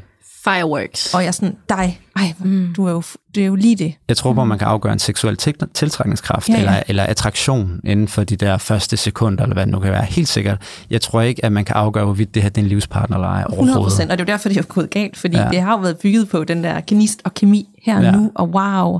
Og det kan du jo kun holde så længe, Ja. indtil der begynder at komme, altså alle kan jo have en facade i starten, og så begynder folks sande sider jo at komme frem før eller siden. Det kan du jo ikke skjule. Mm. Så du vil jo se de andre sider, og så er gnisten lige pludselig ikke så øh, vigtig længere. Så skal du forholde dig til de ting, og så er det, at, at det ligesom har tendens til at gå galt. Mm. Fordi- Man kan i hvert fald ikke altså, gifte sig med gnisten, Nej. kan man sige. Nej, nej, det, Altså, altså, hvis det, det det, kun det er det at man, ja, man ikke kan. Der er sådan en, øh, ja, jeg, jeg, ja, der er en bog, som det kan være, I skal, I skal give jer kast med den, den hedder How Not to Die Alone af Logan Lee. Hvor deprimerende. Nej, titlen er jo optimistisk, ikke? Nå. Det er, hvordan du ikke kommer til at dø alene, øh, af en forfatter, der Logan Ury. Øhm, og hun har, i den, der øh, taler hun om, at øh, man ikke skal ligesom date sin, eller gå efter sin prom date. Og det lyder lidt nogle gange lidt som det ikke gør. Altså det vil sige en, der er pæn, ser godt ud på billedet, en, man har lyst til at vise frem til vennerne og så videre. Fordi det, man i virkeligheden, hvis, hvis formålet er, at man gerne vil være sammen lang, øh, med folk længe, øh, det er ligesom, det, det er nogle helt andre karakteristika, der gør sig gældende, hvis du rent faktisk gerne vil være sammen med folk på sigt. Det er sådan noget kedeligt, noget som emotionel, øh, emotionel stabilitet. Det er, ja, det lyder virkelig kedeligt, ikke? det er ikke kedeligt, det tænker Det jeg meget lyder trygt. Det lyder Ja, men, men er det det, I kigger efter, når den der gnist kommer? Mm, ikke lige i starten, men efter en 6-8 uger, så er det i hvert fald det, der kommer til overfladen, og så er det, det går galt. 6-8 uger, ja. ikke? ikke? Ja, det kan. Men I, I kan afgøre det inden for 5 minutter, siger Åh, jeg. oh, Danika, jeg elsker dig. Nej, vi siger 5-10 sekunder. Ja, 10 sekunder. Ja, ikke? men så det kommer, er det, værre. så kommer de der problemer op efter 6-8 uger. Så, Ja. ja. så det er jo vigtigere end gnisten. Ja. Så er det sådan noget som, øh, hvad hedder det, om man har et fleksibelt eller, eller, eller et rigidt måde at, at være på. Altså det vil sige, kan man finde ud af, hvis der er nogen, der er, øh, altså har man en, en holdning, som ligesom bare forbliver den samme, eller kan man finde ud af at ændre sig i takt med den anden? Øh, og skændes man godt? Er man god til at kommunikere? Mm. Øh, kan man finde ud af at, at, at gøre det på en ordentlig, tryg og, og sådan god måde? Mm. Øh, og det er jo bare nogle helt andre ting, end hvad folk egentlig kigger, eller går ud og kigger efter, når de skal date. For det er der tit mere det der prom date, ikke? det er mere, hvad der ser godt ud sådan øh, udadtil, og hvad, hvad der er sådan, den umiddelbare tiltrækning, det, vi- kan kalde det overfladen, selvom det lyder grimt, men mm. det er det jo i mange tilfælde. Fordi det er også en overfladisk følelse på en måde at føle en gnist. Det er meget umiddelbart. Den er der her mm. nu. Jeg skal ikke forholde mig til, hvad der ligger dybere under. Det er bare sådan, jeg kan mærke, det bobler lige nu. Det er mm. rart og dejligt. Ja. Og det, og det går jeg efter. faktisk måske, det sådan henleder mine tanker til, at jeg tit snakker om, at jeg kan godt have det godt i løbet af dagen, at vi laver nogle grinerende ting, og øh, det er hyggeligt at være sammen en hel weekend og sådan noget, men når jeg vågner om morgenen i det der splitsekund, når jeg sådan kommer til bevidsthed, så kan jeg mærke, at jeg føler mig ikke tryg, og jeg føler mig ikke på det rette sted, og jeg føler ikke, men så, så vågner min date, eller kæreste, eller hvor vi nu er henne i, i relationen, og så er det sådan, så kan jeg godt sådan distrahere mig selv lidt i løbet af dagen, og jamen, vi har det også sjovt, og han er også sød, og prøv at se ham, hvor cute han er, og sådan noget. Senest nu med Bumble. Altså, jeg, hele dagen skulle jeg ligesom sådan distrahere mig selv fra det, jeg mærkede, når jeg vågnede, som øh, handlede netop om nogle andre ting end prom date. Ikke? Ja, ja. Mm. Men altså, jeg tror jo, at du mærker for meget efter. ligesom, ja, det, det, tror jeg, mange mennesker gør. Vi har fået sådan ting, at vi hele tiden skal mærke efter, og mavefornemmelse og sådan noget. Men hvis du mærker nok efter, så skal du nok finde noget. Hvis du bliver ved med at sidde, altså sådan, det ved alle folk, der har haft problemer med angst eller andet. Hvis du lige pludselig sidder og fokuserer på din fod, åh, den er også lidt mærkelig lige nu. Hvorfor gør den sådan der? Hvorfor føles den så mærkelig? Mm. Altså, hvis du fokuserer nok på noget, så skal du også nok mærke noget. Mm. Øh, og jeg tror, at nogle gange, så gør man sig selv en, en, en, en bjørntjeneste ved ligesom at, at ja, ved at fokusere, altså ved at sådan, jeg kan godt høre, at du er en overtænker, og jeg skal være den første til at indrømme, at jeg har kvælt mange romancer i, i, i overtænkningens inferno, du ved, før det har nogensinde har noget udviklet sig. Fordi man kan tænke altid døde. Hvad tænker du? Jamen, det, det er jo det der med hele tiden at skulle sidde, er det her må det rigtige, eller øh, uh, kunne, kunne, der være noget bedre, hvad med det, var det, og det mærker sig også lidt mærkeligt der, og hvad med det her, sådan, du ved, hvis du først dykker ned i alt det der, altså det, for mig der er det den sikre vej til, at det går galt. Men skal man ikke mærke efter, for at tage nogle bevidste valg? Hvis Jo, man bare fløjter Jeg tror bare ikke, man skal så... mærke efter hele tiden. altså sådan, jeg, jeg, det, jeg advokerer ikke for, at man ligesom bare stopper med at forholde sig til, hvordan man har det, men, men jeg, jeg tror godt, det kan være farligt sådan at, at selv-evaluere konstant. Jeg tror for eksempel også, at de her dating status, og jeg har den her podcast der, det er fantastisk content. Jeg tror ikke, det er særlig godt for jeres kærlighedsliv. Det tror jeg faktisk, du virkelig har ret i. Ja. Jeg har jo hele tiden været bevidst om, at den her podcast gør det tusind gange sværere for mig at finde kærligheden. Altså, fordi I De lytter med måske, Ja. eller så er der- lytter deres venner med og fortæller det. Og øh, de ting, der bliver sagt, kan blive taget ud af kontekst, og det kan misforstås, Mhm. mm. og så vil de ikke være en del af det, for det for, altså, mm. vi gør det i hvert fald overhovedet ikke nemmere for os selv. Det oplevede jeg også, da, men nu snakker vi om det, at der er nogen, der simpelthen var på, på, på tæerne, fordi de, det var sådan, at Blair, kommer jeg til at være i podcast nu og sådan noget, men der havde vi netop en, en, øh, en politik omkring, at vi ikke tog nuværende dates ind og, og, og behandlede det, fordi det er for tæt på. Mm. Øhm, hvor, ja, jeg tror bare, den der, I, blev- I blev tvunget til uge efter uge at forholde jer til ting, som I egentlig ikke nødvendigvis har tænkt færdigt, eller har, er færdig med at forholde jer til. Og så skal I evaluere det over for et, et offentligt publikum. Det er ret hårde vilkår.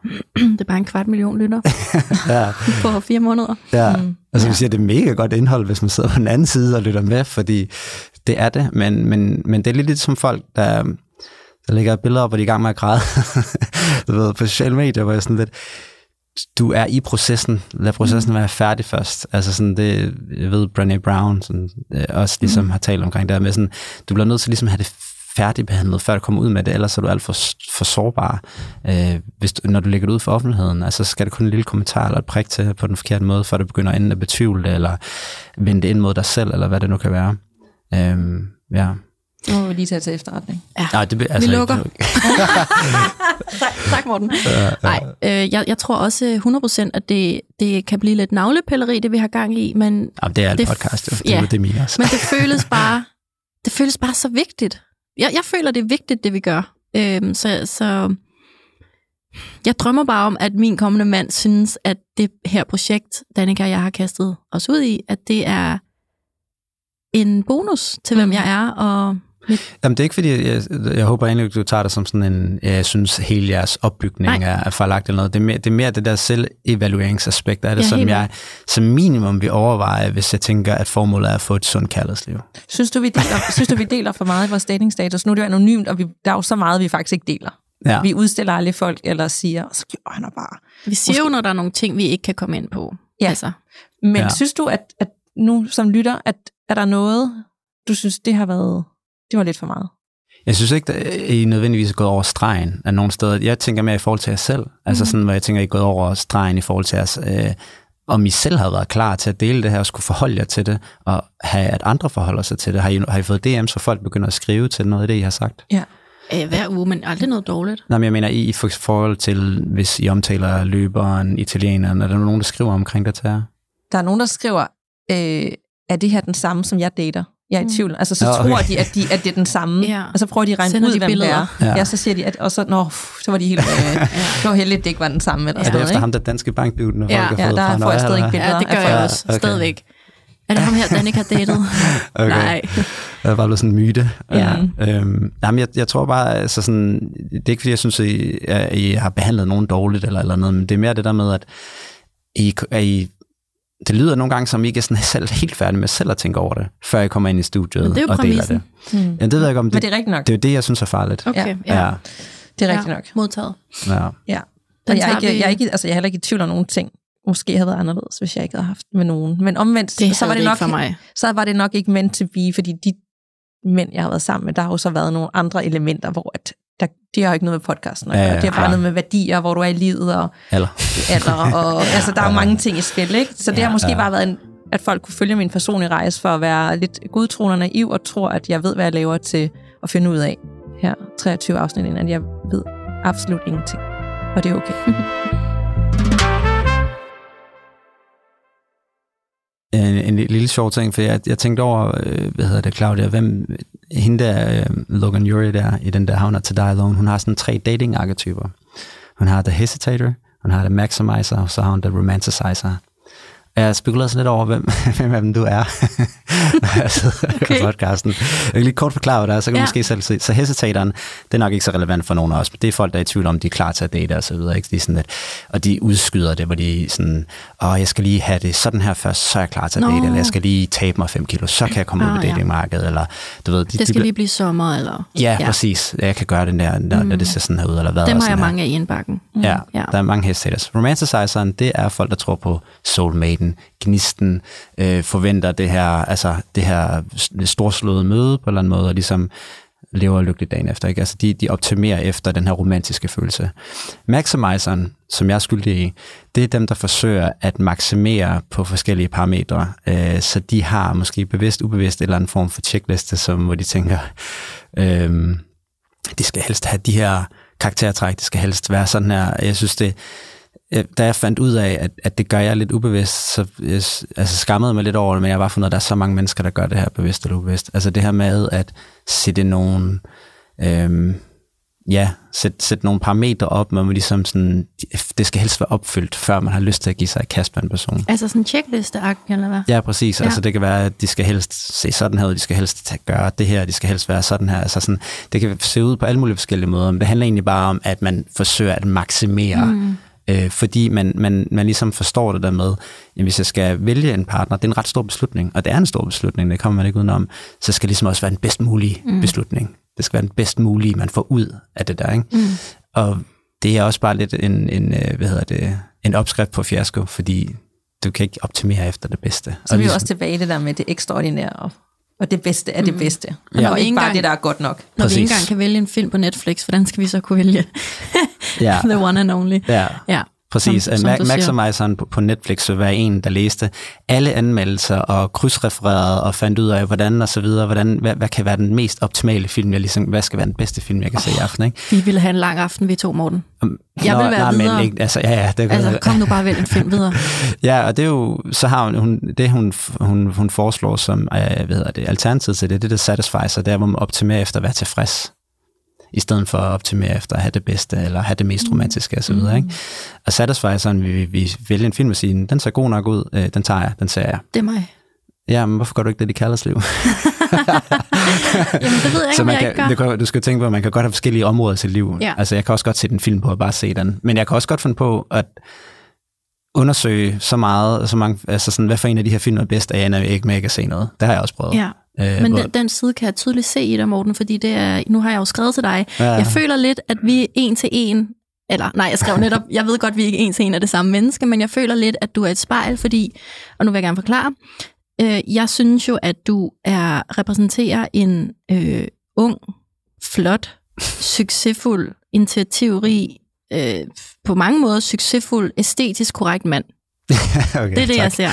Ja. Og, og så har jeg så dermed også sagt, at sådan ser jeg jo også på mange områder med mig selv.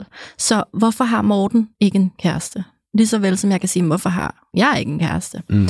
Øhm, og, og du er så øhm, i mine øjne så korrekt, og netop sådan en, der kunne finde på at sidde og, og google en film i 100 år og læse alt muligt på IBM, eller hvad den hedder, den der hjemmeside, og hvor jeg meget mere sådan springer over gaden og laver sådan, hey, bare vælg en film. Altså, det kan være, at jeg falder i søvn, eller det kan være, at vi finder på noget andet at lave, eller Det, det gør jeg også på nogle områder af mit liv. ja, Ja. Ja, men øhm, så da jeg, da, da, da jeg spurgte dig, om du ville med ind i studiet, så, øh, så havde vi en oplagt titel, der hed øhm, Den moderne mand på datingmarkedet. Mm. Og så var dit take på det jamen jeg ved ikke, om jeg nødvendigvis er en moderne mand, så det kan være manden på det moderne datingmarked. Ja. Og det er sådan, jeg føler det er ret sigende for dig, at, at du, du er sådan lidt, at du ved, så går du ned i detaljen og, og pinpointer hver enkelt om, jeg har ikke tænkt over, om det er moderne mand eller moderne datingmarked, alt det der sådan, hvor jeg er meget mere sådan, go, så løber vi, bolden er, bolden er kastet, nu, nu Ja. løber vi bare med den, ikke? Jo, jo, jo men jeg, jeg har da klart øh, øh, en form for detaljeorienterethed. Men altså, det er, sådan, det er også... Men det er derfor, jeg argumenterer for det her med, øh, med, med lagene, altså med Ja, langsomligheden og så Og det er videre. det, der hiver hår ud af hovedet på mig selv. Ja, fordi ja. jeg er også, øh, jeg kan huske, min, øh, jeg er stadigvæk rigtig gode venner med en af mine ekskærester, øh, Celestine. Øh, hun har både øh, mand og barn nu, men vi stadigvæk, vi har været venner, siden vi, vi, øh, vi gik Mm. fra hinanden. Det var hende, jeg studerede med, det er derfor, jeg kender dig. Har du støttet med? Ja. Er det sjovt? Mm. Okay, ja. Øh, men øh, var det, jeg kom fra? Nu hylder du mig ud af. Undskyld. Langsomlighed. Langsomlighed og Jo, præcis. Altså sådan, hun synes, at jeg var vildt kedelig, første gang hun mødte mig. Men det var også, fordi vi, vi mødtes i sådan en, øh, jeg skulle, øh, hvad hedder det, jeg havde sådan, jeg skulle lave sådan en, et, noget arbejde og skulle hyre, hyre ind til det. Så jeg var måske lidt ekstra formel, det vil jeg gerne tilkendegive. Men vi har talt, tit tilbage, talt om det der første møde der, også da blev kærester, hvor hun, hun synes, jeg var alt for netop sådan korrekt og sådan noget. Mm. Men, men der er også en anden side af mig, men det kræver bare, at jeg er tryg, før ja. at jeg viser den. Så ja. Det er også en af de der ting, hvor jeg ligesom også godt ved, at du får jo heller ikke, øh, den, altså hvis du har gået på en date med mig, så er der mange ting, som du ikke har oplevet af mig endnu. Mm. Og det er også derfor, hvis jeg tænker, hvis jeg egentlig godt selv ved det, så ved jeg også, at det er tilfældet mange andre mennesker. Øh, jeg var på et tidspunkt på en date med en, hvor vores første, hun spurgte mig, hun har se, det var faktisk et tilfælde hvor hun havde set mig, øh, og så skrev til mig bagefter på Instagram, og spurgte, om vi skulle gå på en date. Øhm, og så gik vi på en date, og den var ret øh, meget lidt bemærkelsesværdig, den her date her. Hun var sådan lidt usikker og flagrende, og øh, havde svært, ja, bare sådan, det var sådan, da vi var færdige, der tænkte jeg, nå, det var ikke rigtig noget. Øhm, og så gik jeg hjem og tænkte ikke, og så havde jeg nærmest glemt det en time efter, mm. at vi havde været på den date. Og så skrev hun dagen efter, om jeg ville komme forbi hende og lave mad. Og så var jeg lidt sådan et sted, det er det et godt stykke tid siden, men så var jeg lidt sådan et sted i mit liv, hvor jeg tænkte, det kan jeg, da- jeg har ikke noget bedre at lave, Eller, det kan jeg da godt gøre. Øhm, og den date var en helt anden oplevelse. Det var ligesom, jeg ved ikke om det var fordi vi var, vi gik en tur i Kongens Have første gang, tror jeg, at hun var mere tryg øh, ved at være, vi var hjemme hos hende og så videre, men hun åbnede op på en anden måde, hun bar sig selv på en anden måde. Det var en helt anden oplevelse. Mm. Og for mig, og, og så så vi faktisk hinanden i månedsvis efter det. Okay. Øhm, så, så sådan, øh, hvis jeg havde bedømt det på første date, havde jeg ikke haft en chance. Nej.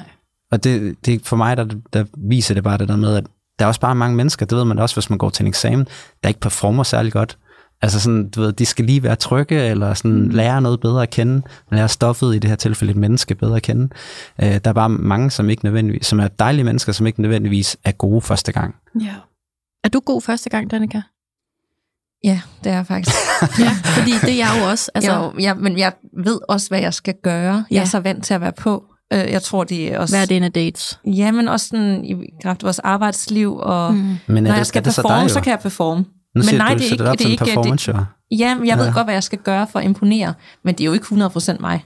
Det kommer jo først til udtryk, hvis det overhovedet kommer til, det er måske ikke engang kommet ud til udtryk, udover ham, jeg har været sammen med i 15,5 år. Giver det mening? Mm. Så jeg kan altid godt imponere på Ja. første date. Men jeg er også meget bevidst om, at jeg imponerer. Mm. Og hvad jeg siger og gør. Altså, jeg er stadig ikke mig. Men jeg har bare nemt ved at... Øh, jeg er ikke sådan... Jeg kan godt være nervøs, men jeg kan sagtens skjule det og bare være på på den helt Mm. rigtige måde. Men det er tankevækkende, fordi det er jo ikke 100% mig. Det er jo sådan en virkelig god version, ekstraordinær version mm. af Mm. mig, som jeg ved vil imponere Ja. den her. Det er jo ikke ligesom hende der, Morten var på date med, som egentlig ja. måske ikke engang ville få, få anden date, hvis ikke hun havde spurgt. Nej, det hedder hun ikke. Nej. Nej. Men det er jo så, et eller andet sted er det jo også fedt, at hun kunne være, altså det er jo ikke fedt, men du ved, at det der med, hun, hun var jo sig selv i og med, at hun var usikker, det er jo ikke mm. fedt at være på første date. Nej. At hun jo stod jo egentlig ved, at det, det er da lidt svært, at man kan være nervøs og sådan noget, og så havde hun alligevel mod til at spørge efter en anden date, og hjemme ved hende, og så vise en anden side. Der har jeg måske mig i starten sådan en side, en rigtig mm. sjov, og en åben og nem side, og der skal helst være lidt bobler indblandet. Jeg er ikke, jeg vil, for eksempel hvis nogen spurgte, om jeg vil gå en tur med en kop kaffe allerede der, så vil jeg være udfordret. Og det er jo vildt tankevækkende, ikke? Mm. Fordi jeg synes, det var lidt kedeligt, desværre sådan, hvis du vedes i solen over en øl eller et eller andet, så allerede der, så synes jeg, det er nemmere. Mm. Giver det mening? Mm. Helt klart, men det, er jo, det, er jo, altså, det minder mig lidt om det der, jeg har omtalt som været inde dates, hvor Ja. at jeg er også enormt god til at møde op og være altså spørge ind og lytte og holde øjenkontakt, og hvis jeg er rigtig på, så lægger jeg lige hånden på hans arm, og altså sådan... Og så går jeg derfra og tænker, hold kæft, en tørvetriller. Og han går derfra som regel og tænker, oh my god, hun er fantastisk. Mm. Og jeg tænker, oh, fuck man. Øh, og, jeg, og det er ikke fordi, jeg siger, at nogen vinder på det, fordi det, jeg har jo ikke haft en god date, og han går hjem med falske forudsætninger for at have mødt mig, altså sådan som oftest, ikke?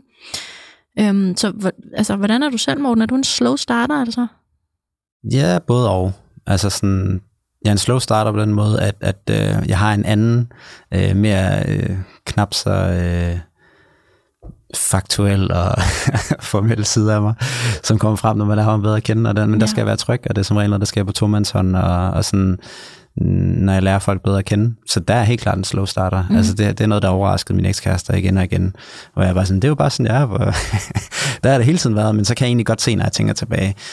Mm, så det var måske min version af det der hvert mm. halvøje, det er, mm. at jeg bliver mere... Øhm, Jamen, jeg ved det ikke. Formel eller sådan, yeah. du ved, på en eller anden måde. Yeah. Øh, selvom jeg egentlig synes, at, at, at jeg er rimelig god til sådan, at gøre det altså sådan, jeg, jeg synes overflade og, og small talk er, røvkedeligt, så derfor så ender jeg også altid det der lidt mere personligt snakke på de der dates, men det er klart, at ja, man kan også godt indtage sådan en lidt øhm, en ekspertrolle, i stedet ja. for... Øh, det er ja. præcis det der. Og så siger du også, du startede hele den her samtale ud med at sige, altså ender du i sådan nogle lange, meget, meget dybe snakke, som kræver enormt meget af dig.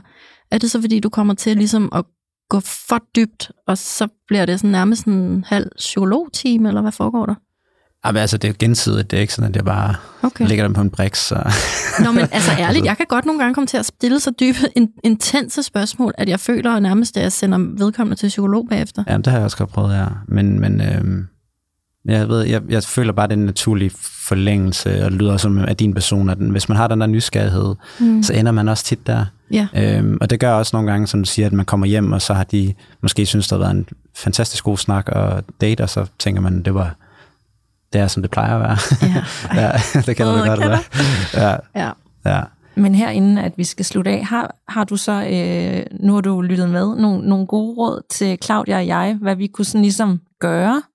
Fordi vi, vi, vi, vi, vi famler lidt i blinden, og vi prøver at gøre nogle ting og har nogle, nogle mønstre, altså udefra set og omvendt, så kan det også være, at vi kan føde ind med noget til dig. Ja, ja I, skal huske, alt det, jeg siger her, det, det, altså, peger, det vender jo tilbage mod mig selv.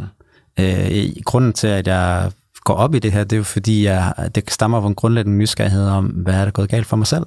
Mm. Du sagde det lige før, jeg sad også her og single, jeg har haft, øh, altså når jeg tænker over det, flere muligheder for nu at øh, have siddet med, øh, altså i et langvarigt forhold med børn måske. Altså sådan, det, det, det har, der er flere gange, hvor jeg ligesom kan se, om det her har været et eller andet skillevej, og der har jeg været den overvejende faktor til, at vi er gået hver for sig. Mm. altså der kunne jeg godt, hvis jeg havde insisteret på noget andet, der kunne det have gået en anden vej. Mm. Så hvorfor jeg endt her?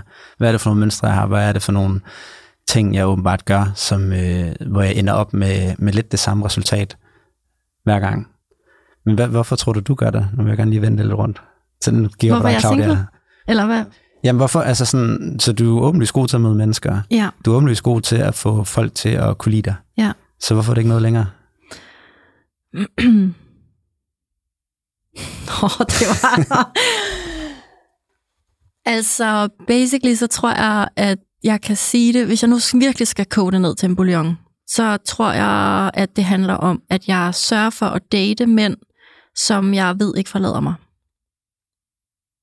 Så der er ikke sådan rigtig noget på spil, fordi jeg er ikke rigtig bange for, at de forlader mig, og jeg er ikke rigtig bange for, at der er sådan rigtig noget at, at tabe, fordi jeg kan se i deres øjne, at hvis jeg vil, så vil de. Mm. Og øhm, så kan jeg gå tilbage og snakke om min forældres skilsmisse og øh, alt muligt. Jeg har siddet og øh, banket i en pude og læst til psykoterapeut og alt det her. Men jeg er altså grundlæggende altid bange for, at det gode forsvinder. Du skrev det faktisk ordret til mig den anden dag, Morten. All good things must, must come to an end. Øhm, og det kan jeg 100% relatere til, så jeg har det svært ved at bevæge mig ud i relationer, hvor at jeg virkelig tænker, du er så god og inspirerende og fantastisk og øh, nærværende og øh, alt muligt. Så tænk, hvis du forlader mig. Så det er nemmere at være sammen med folk, som er ok, jævne og basic og en sikker havn i forhold til at, øh, at der ikke er så meget på spil. Men så er det, jeg ligger der om morgenen og tænker, hold kæft, det er langt liv. Men er det sådan en selvværdsting, eller? øh, det har jeg ikke. mm, altså, det ved altså, jeg ikke, er, er det det der, er det den der grundlæggende følelse af, at, at, at sådan, det hvad du siger, det her med, at når du, når du møder nogen, hvor du, at, at du, det jeg hører dig sige, det er, at du er bange for, at de forlader dig. Jeg er bange for, at de rigtig gode forlader mig. Ja, Så så lader jeg bare være med at date dem. men hvorfor skulle de forlade dig? Ja, det må jeg lige tænke over. altså, men det, det er lige så meget for mig selv, fordi det har jeg også nogle gange stødt på det der, at hvor jeg har haft en tendens til at selvsabotere, når jeg kunne mærke, at det, at det kunne blive rigtig godt. Og der har jeg ligesom også må konfrontere mig selv med, hvor, hvor, hvorfor går jeg sådan i selvdestruktion, når, når, der er, når der er en mulighed for, at det bliver rigtig godt. Og det lyder lidt som, du har den samme tendens. Hvad gør du så? Skrider du? Nej, nej, jeg er ikke sådan en, der bare pakker mine ting og smutter, men så, øh, så, så du ved, trykker jeg på nogle knapper, eller udfordrer, eller bliver, altså sådan, bliver svær at være sammen med, Okay. vil jeg grundlæggende kalde det. Ikke? Øh, og, og skubber folk væk, øh, bliver distanceret, eller trækker mig, eller sådan, ja, på forskellige måder. Jeg har sikkert selv, prøvet- altså man, man kan meget hurtigt destabilisere en, en, en relation, hvis man gerne vil. Det kender I Mm. sikkert. Altså, der skal egentlig ikke særlig mange ting til. Fordi det er bundet af den der ret tynde tillid mellem mennesker. Øh, og da, den, den er jeg ekspert i at pille ved, hvis jeg gerne vil det.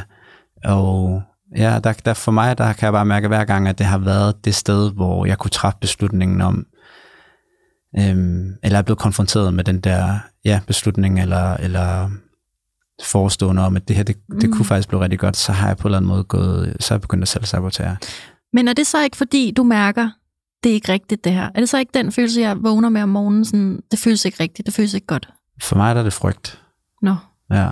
Det er ikke, så- jeg, altså, jeg tror jo, at man bliver grundlæggende nødt til at acceptere, at det kan ikke være altså, det kan ikke være helt vildt fedt hele tiden, når du skal have et langvarigt forhold.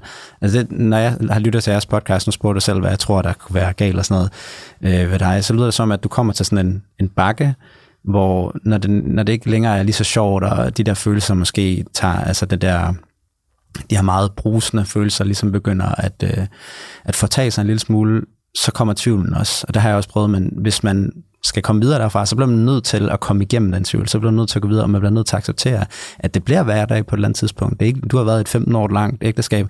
Der vil være på et eller andet tidspunkt perioder, hvor det ikke er lige så sjovt og fedt, og følelser. altså sådan, det, det er også bølgegang i, i næsten alle relationer. I kan også bare tænke med jeres venner. Det er ikke altid, man lige kan lide sine venner lige godt, der være perioder, man mm. kan lide dem mere. Men, altså sådan, og det igen på en eller anden måde, så tror vi, det er anderledes for romantiske relationer. Der skal det, og det er det, det, de romantiske idealer har lært os. Det er, når du møder nogen, så skal du møde den her storslået både indre og ydre skønhed, og den må aldrig nogensinde fortage sig. Og de her følelser, der opstår i det møde, de er konstante, og du skal altid have god sex, og du skal altid have lyst til sex, og du skal al- altså sådan, der er den her øh, fuldstændig umulige ideal, som vi føler, at hvis vi ikke opretholder det, så er det en fiasko. Altså, I kan bare se, hvor tæt øh, forbundet, når hvis folk de begynder, øh, altså folk ser det som et decideret, øh, hvad hedder det, ja, fiasko, hvis de stopper med at have lige så meget sex, som de havde i starten, mm. i et forhold for eksempel, ikke? Så, så, så må forholdet være, være slut. Nu må mm. det være slut, for nu gør vi det ikke længere fire gange om ugen, nu er det kun to gange om ugen, eller en gang om ugen. Så er der ikke noget at være med længere, hvor det bare sådan, det er jo ikke sådan, det fungerer. Øh, altså, men men det er det jo ikke. Altså, det kan vi kigge rundt, fordi det, hvis man så kigger rundt, så finder man ud af, at det er det mest normale i alle parforhold, at det går, dels at der er en nedgang i forhold til men også at det går op og ned. Det kan være nogle perioder, hvor man, ja, så specielt når der kommer børn ind i billedet, ved jeg, fra alle, så ændrer det sig også radikalt. Altså, så vil der være måske nogle år, hvor det, ja. Ja. hvor det ikke er det samme, ikke? Øh, fordi der er noget andet, der fylder. Øh, så jeg tror, at man bliver nødt til at acceptere det der med, at på et eller andet tidspunkt, så, øh, så, så bliver der noget hverdagsfølelse. Og hvis man ikke kan være i den følelse, så det lyder lidt som, du har svært ved, mm, så stopper man det der.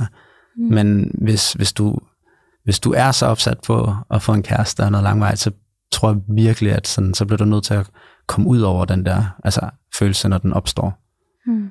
Men hvordan kommer man ud over den frygt? For jeg tror, jeg har det ligesom dig. Altså, jeg dater meget mere utilgængelige fyre. Sådan, ikke basic. Altså det er sådan, hvor jeg nærmest ved på forhånd, det, det skal gå galt, eller det går galt. Ja. Eller hvis det ikke går galt, og de faktisk mig, så skal jeg nok sørge for at pille med nogle ting og sabotere det. Ja. Så der er noget, der går galt. Jamen, det er meget sådan, jeg også gør det. Ja, og så det er jo den der frygt, den har jeg også været sådan lidt, jamen det kommer jo alligevel til at gå galt. I forvejen, jeg kan lige så godt gå all in på det her fantastiske menneske, flot og fuldstændig det, og hvis jeg så erobrer det, ej hvor er det fedt.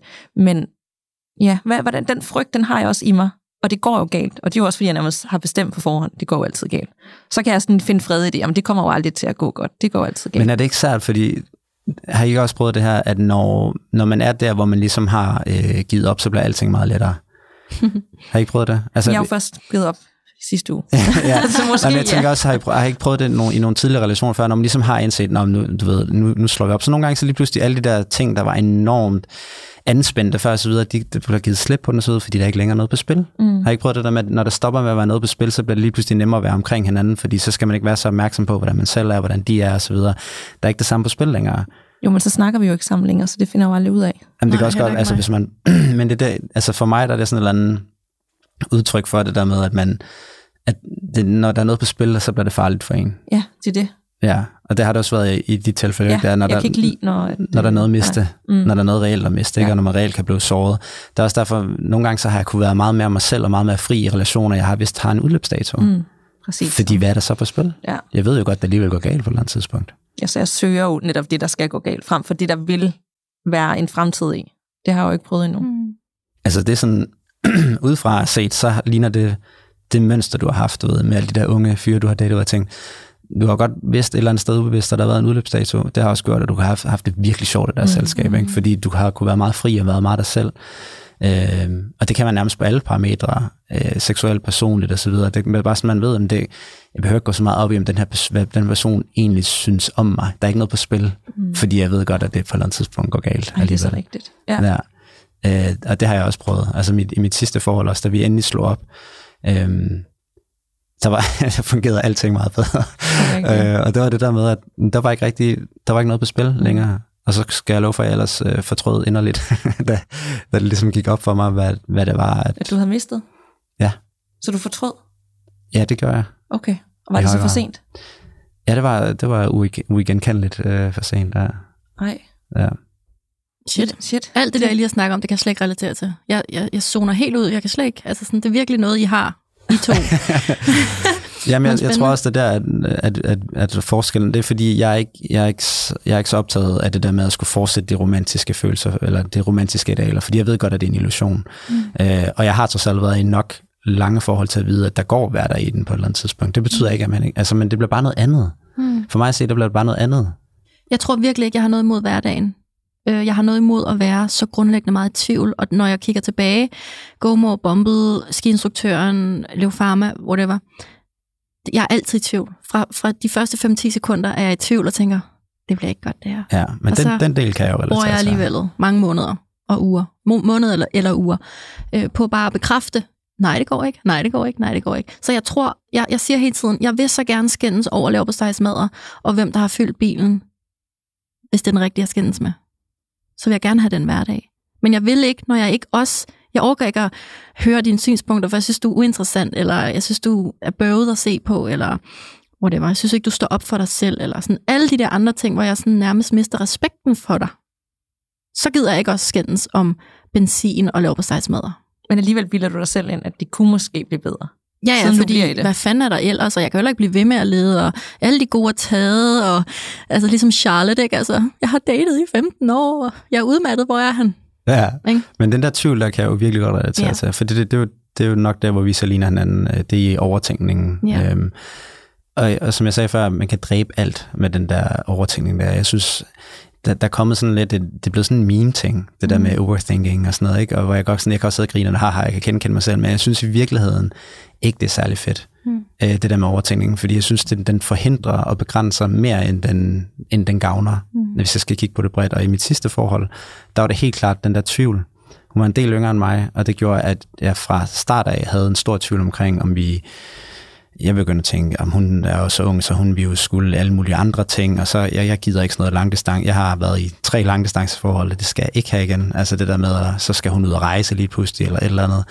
Og så og jeg bare havde bare helt en tvivl, og hvad med hendes økonomiske situation de næste mange år under uddannelse, og alt sådan, du ved, alt der var bare den der tvivl hele tiden. Og den tvivl, den kunne hun mærke, og den smittede af på hende, og så blev det bare sådan en vekselvirkning, Ja. hvor jeg egentlig ikke rigtig kunne være til stede i det, fordi jeg var opslugt af den der Ja. tvivl hele tiden. Ja. Bumble kunne også hele tiden mærke min tvivl, og til sidst så kigger han på mig, og så siger han jo, nu finder du ud af, hvad du vil. Og det er der ikke nogen, der gider. Og så skred jeg. Der er ikke nogen, der gider at være den der fucking tvivl, Nej, for man kan jo godt heldigvis mærke det, ikke? Altså, det er jo heller ikke rart at være sammen med nogen, hvor man godt kan mærke sådan, Nej, vil du mig i dag, vil du mig ikke Nej. i dag? Øhm, præcis. og, hvad, og hvad har løsningen været for dig? Fordi, der, fordi for mig der har det været at tænke endnu mere. Og det er så åndssvagt, ikke? Fordi som om man kan tænke sig ud af en situation, hvor tænkning har været det, der fik en ind i kattepinen til at starte med. Min, min, min løsning er jo bare at fjerne mig fra det. Ja, Men det der er så- heller det jo ikke så det. nogen af dem, jeg nogensinde har datet, jeg vil ønske, jeg var sammen med. Så, altså, der, der er ikke sådan Ikke the one that got away. Nej, Det tror Nej, jeg ikke på. det er rigtigt. Altså, det tror jeg er en efterrationalisering. Nej, der er ikke nogen af dem, der kunne ringe nu og sige, hvad så baby? Nej, ikke nu. Nej. Ah, nej, men det er jo fordi, du er ligesom er distanceret nok til, at, Mm. at nu er følelserne der ikke længere. Men må ikke noget af det godt kunne have fortsat? Har du ikke nogen The One That Got Away? Altså det, har, det sidste år, der har der for stykker været tænkt, gider du ikke lige havde handlet sådan, så kunne det tingene måske der sætte anderledes ud. Jo, jo, altså, i den perfekte verden, hvor han ikke havde været sådan en douchebag eller et eller andet, men sådan faktuelt, det var sådan her, han var. Det var sådan her, han behandlede mig, eller det var, det, det var sådan her, han sagde, eller det var sådan her, han ikke svarede mig i fire dage, eller altså med alt det akkumuleret, så skulle jeg ikke nyde noget af det mere. Jeg synes, du skulle have kørt videre med Bumble. Synes du? Hvad, hvad, hvad var problemet? Det lød som, det, når jeg sad på afstand og lyttede til det der, og det jeg kan kun sige det her, fordi det er altid nemmere at kigge på andre, når man ikke er i de følelser, og så sige, det der er åbenlyst, du skulle have gjort her. Jeg havde haft alt den samme tvivl, hvis jeg var i samme situation. Det må du ikke, altså det, det ved jeg, jeg har haft. Men på afstand, så tænker jeg, at det, der lød som det skræmte, der var, det var, at han havde den der datter. Og jeg havde også været, det var det ikke. Okay. Det, var, det var en del af det jo. Ja, Ja. okay. Men der var sådan i podcast-episoden, der Ja. lød det som, at, at det, at det havde svært ved at se en fremtid mm. med det. Altså fordi du gerne vil stifte din egen familie og, og så videre, ikke? Mm. Og så lød det som, at det lidt kom ned til det, hvor jeg tænkte, det er jo, man kan ikke, sidst, i sidste episode, der sagde øh, du også, øh, Danica, det er Danica, det er ikke Danica, ikke? Danica. Danica, okay. Der sagde du også, at hvis du 100% kunne få det, som du gerne ville, så skulle det ikke være.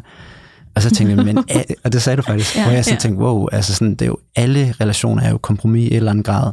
Så ja, handler det og om ikke at miste men sig hvis, selv. hvis den anden ikke vil gå kompromis, og når det kommer til børn, jeg vil ikke have flere børn, okay. Og de vil have børn, så det, er så det kan man jo ikke ændre på. Okay, enig, enig. Så ja. ja. det er det, og det er jo den, Ja. der dræber det Ja. langt Det er hen ad vejen. definitivt. Det kan man ikke sådan, og så går jeg på kompromis Ja, og får flere børn ja. for din skyld, eller du må undvære børn. Okay, helt Lige sådan Helt nogle enig. livsting, Ja. der skal jeg, de ikke ændre for sig selv, og jeg skal ikke ændre for mig Okay, selv. okay. Mm. Jamen, der, der, der er jeg enig.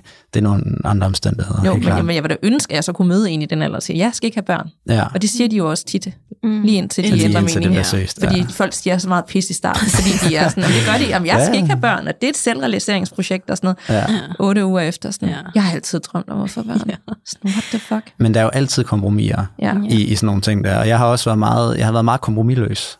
Mm. Og der har jeg også ligesom fundet ud af, det du, jeg kan ikke bare køre mit eget show. Mm. Altså sådan, så ender jeg op med at dø alene. Det ved.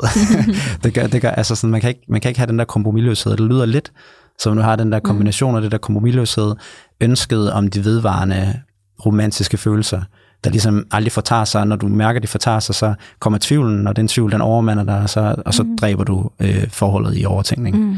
Øh, og det Takes med- one to know one, eller hvad? ja, præcis.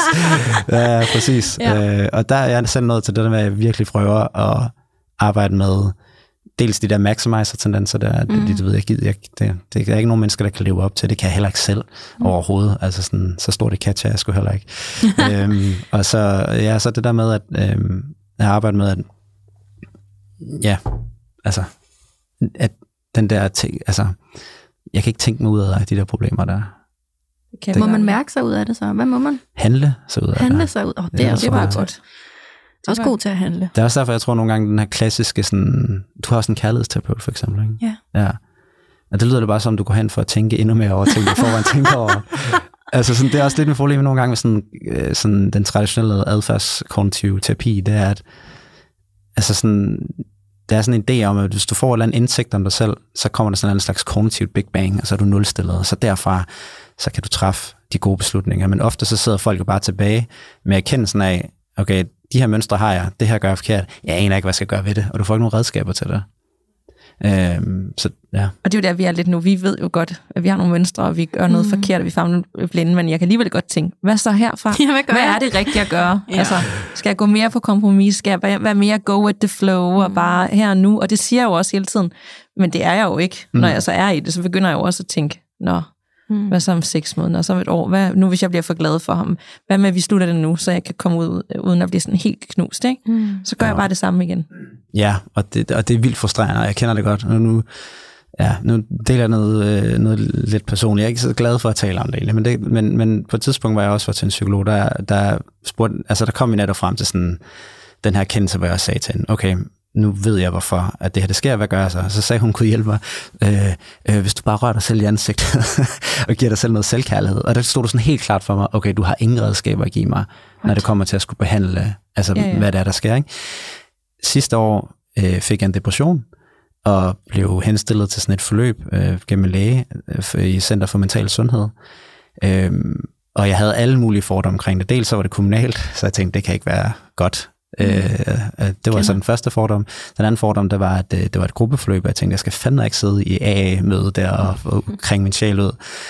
Øh, og det viser alle de fordomme, der gjorde totalt af skamme. Det var en gruppe af virkelig søde mennesker, som vi, vi hinanden det bedste, og, og de to psykologer, der, der ligesom øh, styrede det, var mega kompetente og gode. Men det, der var den største øjenåbner i det forløb, det var, at de beskæftigede sig mm, stort set ikke med, hvad er der sket.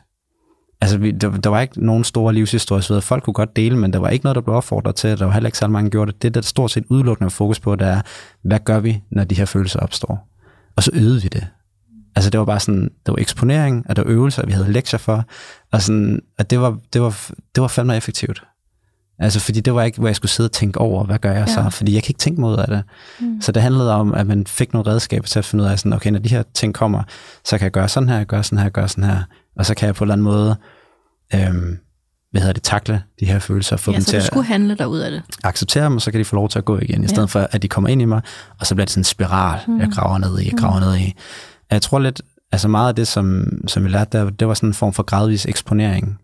Altså fordi du vil komme ud for det igen. Det mange gør, det er, der, de begynder på sådan noget undgåelsesadfærd. Så fjerner de sig fra situationerne. Lyder det bekendt? Claudia. Så fjerner man sig fra det, men undgår det. Mm. Man undgår der, hvor det bliver svært og hårdt. Øh, og tit så er... Åh, jeg hader bare svært og hårdt. Jamen, det er mega nede, men tit så er løsningen for det sådan en form for gradvis eksponering. Hvis du kaster dig direkte ud på dyb vand, så drukner du ofte. Mm. Men det der med at sådan lige så stille gå ud, først til knæene, så kan du måske gå ind igen, og så længere ud, og så længere ud, længere ud. Så lærer man, at det ikke er særlig farligt. Mm. Altså den der gradvis eksponering. Så det er, hvis man kan identificere de der situationer, hvor her der kommer den følelse, og så finde en eller anden måde at være i det lidt af gangen, og finde ud af, at det ikke er farligt, så Ja. kan man bedre og bedre acceptere det. Så hvis man nu er helt vildt bange for at date, så kunne det være at bare lige starte med at downloade en dating-app, eller aftale med sig selv. Ude på gaden skal man sige hej til tre fremmede, man går forbi, eller altså sådan på den måde eksponere sig selv lidt for, Fuldstændig. og i stedet for at tro, nu downloader jeg en dating-app, og så skal jeg på syv dates Ja. ja. i morgen.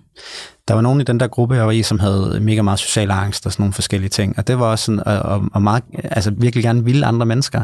Mm. Og der var det også noget med, at deres eksponering var også bare sådan små bitte ting, sådan, du ved, tage kontakt, altså det der med bare lige sådan etablere den første kontakt, eller sige, altså fik sådan, så sige de her tre ord, og så, og så sige øh, et eller andet, og så gå igen. Altså bare det der med sådan lige så stille at etablere kontakten, ligesom du også sagde der. Det kan også bare være at hilse på en, når du er ude og gå en Ja. tur.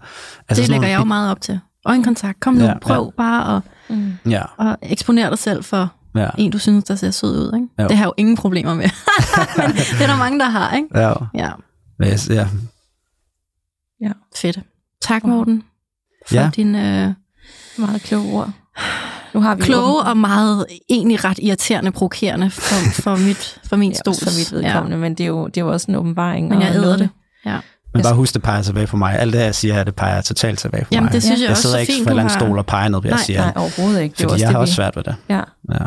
Det er også totalt det, jeg hører. Vi laver et afsnit igen om en seks måneders tid. Sådan, hvor er vi henne der? Agtigt. Vil du med, Morten? ja, meget gerne. Hvad er der Fedt. sket, og hvad har vi, øh, hvad har vi Ja. arbejdet med, og hvordan er det gået siden sidst? Hvis du skal tage et eller andet helt konkret med fra, fra at snakke med Morten her, hvad, hvad skulle det så være? Jeg kan godt starte, hvis du lige har brug for at snakke, eller tænke Nej, over jeg, det. jeg ved det godt. Altså, at jeg søger jo ligesom de ting, der går i stykker på forhånd. Okay. Fordi at jeg er bange. Jeg er i bund og grund bange Hmm. øh, for at give mig selv hen og for kærligheden. Hmm. Og så der skal jeg virkelig øh, blive bedre til at arbejde med de mønstre, jeg har, møde nogle andre mennesker, end det, jeg forestiller mig er det rigtige for mig. Det er ikke knisten. Altså, det må godt gå mere langsomt, og det er okay, at jeg ikke skal nå x antal dates og oplevelser og eventyr på otte uger. Altså, det må godt være mere en langsom proces, og starte langsomt, og ikke kun være mig, der har været inde og initiativ. Mm. Øhm, men virkelig den der frygt for, og ikke, i bund og grund er det jo en frygt for ikke at blive elsket, mm. øh, og omsorg og kærlighed. Den, det er det, jeg tager med herfra, at, at den skal jeg virkelig arbejde med. Hvad med dig, Claudia? Altså, jeg tager helt klart det der med, og jeg vidste det godt på forhånd, fordi jeg havde øh, nærstuderet øh, Mortens Instagram-profil, men det der med at, øh, at afromantisere The Big Bang, altså, oh my god, så så jeg ham, og så vidste jeg bare, at jeg skulle giftes med ham. Alt det der pis, vi hører. Som åbenbart sker for nogen, men øh, måske, måske jeg ikke skal bruge det som målestok. Der er altid survivorship bias. Ja. Altså det, de, de enkelte, der overlever det, som har den historie fortælle, ja. de fortæller når de fortæller den rigtig meget. Præcis. Og Men måske der, glemmer de også nogle detaljer om, hvor rådent det var i starten. Det kan vi jo ikke vide. Ja, og så er det de 90 procent, 95 procent andre, som ikke ja. har den historie. Præcis. Tager du noget med fra i dag, Morten? jeg tager noget med i dag. Øh, vi ved ikke, hvad vi gerne vil have. Mm. Og det synes jeg er lidt interessant, fordi vi alle sammen har en idé om, vi ved godt, hvad vi vil have. Men hvis vi kigger på det igen, gennem sådan forskningsøjne, så kan vi se, at de ting, vi tror, vi vil have, de korrelerer, korrelerer ikke med de ting, som vi langsigtet bliver glade af. Altså, så det, vi tror, vi bliver glade af, det er ikke det, vi rent faktisk på lang sigt bliver glade for mm. og glade af. Så jeg tror, det der med at være mere, altså sådan, fordi også i forhold til mig selv, når jeg møder andre mennesker og sådan noget, det jeg tror, jeg leder efter, jeg aner det ikke, jeg bliver nødt til at være mere sådan åben i de der situationer. Mm. Maximizer. Nej, mindre opmærksomhed. Ja, altså, ja, ja, det, det, det, det, det, det, er ligesom sådan, sådan, Jeg bliver nødt til at også indrømme over for mig selv, jeg ved faktisk ikke, hvad jeg gerne vil have.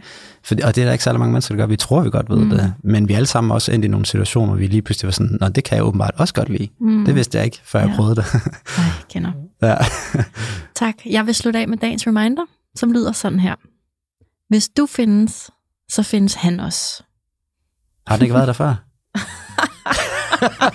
jo, jo. Nå, det gør den ikke mindre sandt. Nå, jeg tror, Men det er jo en reminder, så det må det godt komme øh, fem ja. gange. Dagen skal ja. Jeg håber det da. Når du siger det, Claudia, så håber ja. jeg det da.